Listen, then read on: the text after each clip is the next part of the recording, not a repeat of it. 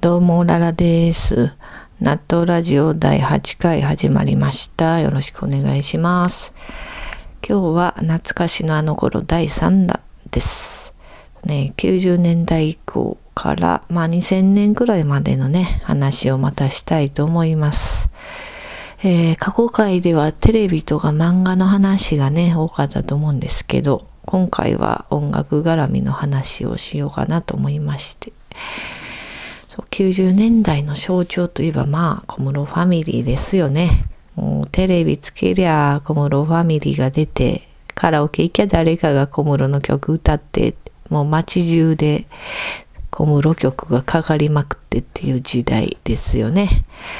そう小室ファミリー TRF グローブ安室瞳浜ちゃん篠原涼子香原朋美鈴木亜美とかね TOS とかもいましたよね。あのカバちゃんがいたグループね。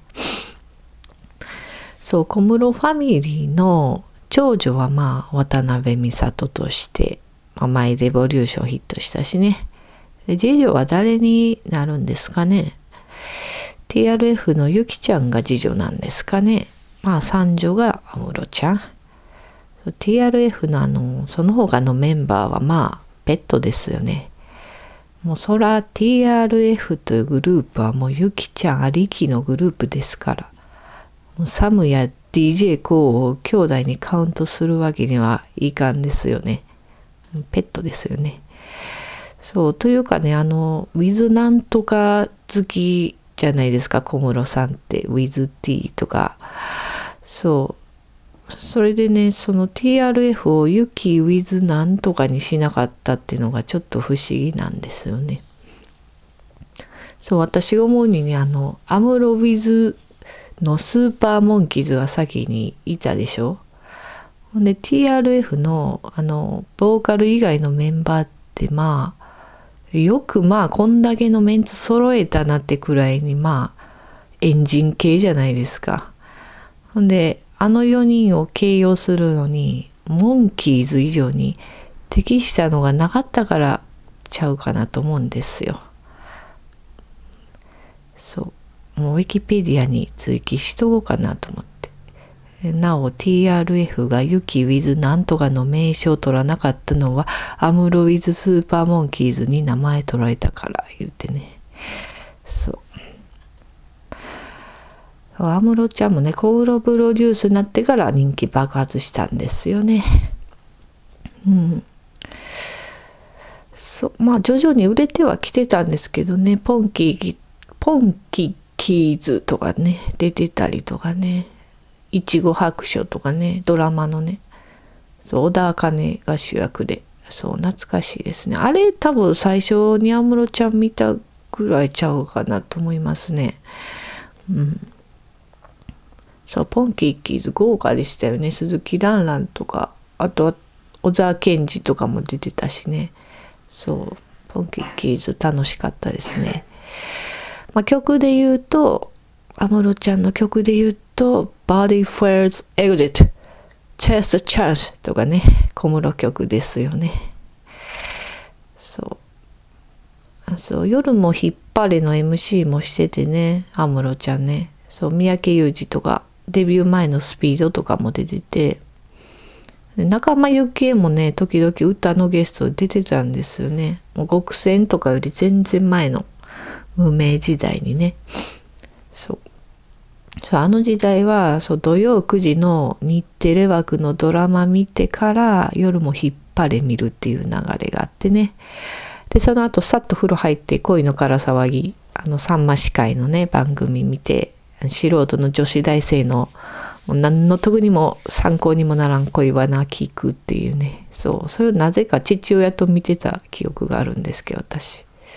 そう父親がなんかあのねから騒ぎ好きやったんですよね。あんなしょうもない恋バナ。そうそう。TRF のねあの「オーバーナイトセンセーション」ってねサブタイトルがあって「時代はあなたに委ねてる」ってあってあるんですけどあれが未だに引っかかるんですよね聞いたらなんか変な日本語じゃないですか時代はあなたに委ねてるってそう外国人とかにねこの言葉言ったら What? 何？誰が誰に？Why? って絶対言われますよね。そうそこでジャスティン・ビーバーに登場してもらって What do you mean? イエーイってね歌ってもらいたいですよね。そうちなみにシリにねあの時代はあなたに委ねてるって言うたら「え私ですか?」って聞き返されます。そうあなたですって返したら「会っていたようで何よりです」ってね返してくるんですよ。ちゃんと会話が成立するんです。そう小室さんより日本語できるんちゃいますか？そう小室さんってなんかそういう匂わせ系の日本語好きですよねそうそういう言葉使う人を小村って言うてあげたらどうですか？そうだって前世紀の頃アムラ浜田カハラはあったけど小村ってなかったですからそうつけてあげたらどうかなって思います。小室さんにもなんかそういうの。そうなんかねまあ音楽的な詳しいこと全然わからんのですけどそう小室さんの音楽ってなんか全体的に透かしてる感じがちょっとしてたんですよね。なんか憂鬱な自分それでも時代と戦う自分っていう感じのね。うん、でもあの浜ちゃんが「あのへいへいへい」の企画で小室の曲歌ってほんで、まあ、骨太な声でね、汗だくで一生懸命歌うっていうことをやったんですね。で、それですごい小室音楽になんか血が通った感じになったんですよね。で、それで WOWOWTONIGHT は200万枚超えでしょ。そう。そう小室さんの数々の曲の中でも200万枚超えた曲っていうのは少なくって、その w o w o t o n i g h t が95年に200万枚超えて小室曲歴代3位。であとデパーチャーズが96年に出てそれが歴代2位。でその後 Can You Celebrate が97年に出て歴代1位と。そう。そう浜ちゃんのあれきっかけにまたバーンと一つね上に上がったんですよね小室音楽。うんそうやっぱの浜ちゃんパワーっていうのすごいですね。そう、あとね、小室とともちゃんのことにもちょっと触れとかんとね、あの、ネバネバ人の過去をほじくり返し納豆ラジオとしてはね、そう、うん、なんかちょっといろいろ思い出してたんですけど、うん、あんなにも、あの、公然イチャコギのプロデューサーとアイドルはかつていたことがあったでしょうかと思うんですよね。うん。そう当時あのオンタイムで見てたんが思春期やったんでまあその時は素直になんか仲良さそうでええなと思ってたんですけどもう今の年齢であの様子でね2人でテレビで出てんの見た日にはもうグハーってもう声にもならんヘド中のヘドが出てたと思うんですよね。もうヘド戦記って映画撮ろうかなみたいな。そう。人の吐いたヘドを集めて、ヘド玉を作って、あの竜もどきに投げつけるっていう話ね。そう。スタジオジブリンから出します。そう、ジブリンはひらがなね。そう。観客動員数2人とかですよね。ダッサ、ヘッポ。もう誰が興味あんねんですね。そうこれはもうあの関西の人が知ってるかなと思うんですけど柳ブソのギャグです。誰が興味あんねんってやつね。そう。まあ売れないアイドルだったともちゃんを音楽プロデューサーの小室が見つけて曲書いて売れさせてっていうねシンデレラストーリーですよね。そうなんかねともちゃん遠峰ありさっていうアイドルやってでそれもその時の様子もあの YouTube に上がってたが見てたんですよね。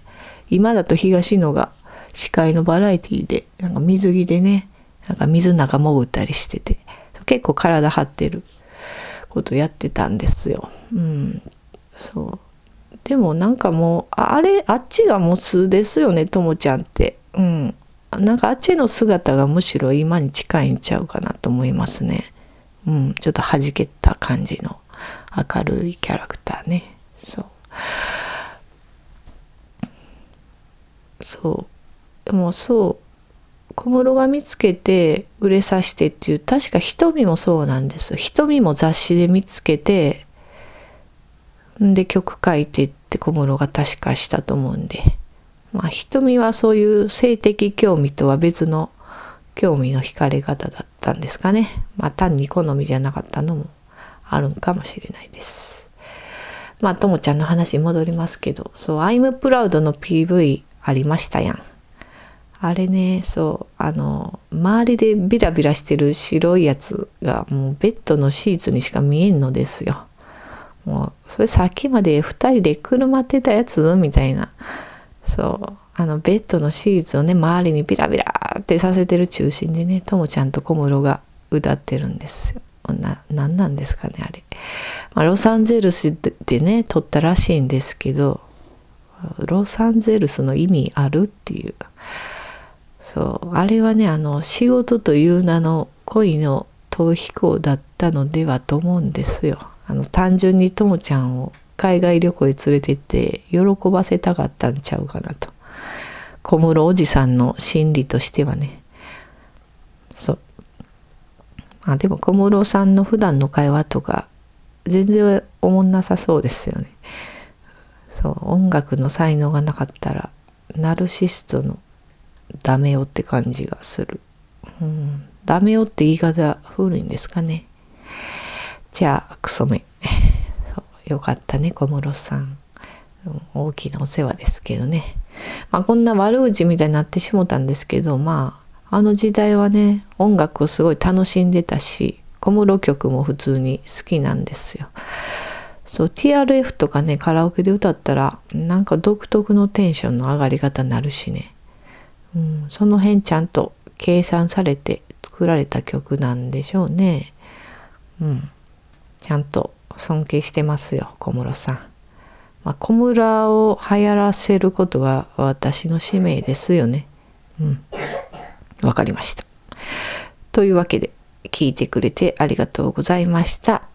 えー、ご意見ごさご感想はツイッターアカウントララさんララ RA3 数字の3もしくは、えっ、ー、と、ハッシュタグ納豆ラジオでつぶやいてください。そう、全そうあのマグマグさんがねよく最近つぶやいてくれてもうマグマグさんとアマンさんが心の支えですそうみんなもっとつぶやいてよ。はい。あとメールアドレスはガチャピンじゃないよ。アットマーク gmail.com です。ガチャピンの茶は CHA ね。ガチャピンじゃないよ。はい。待ってますよ。粘っこく待ってますよ。永遠にね。はい。てなわけで、ありがとうございました。さよなら。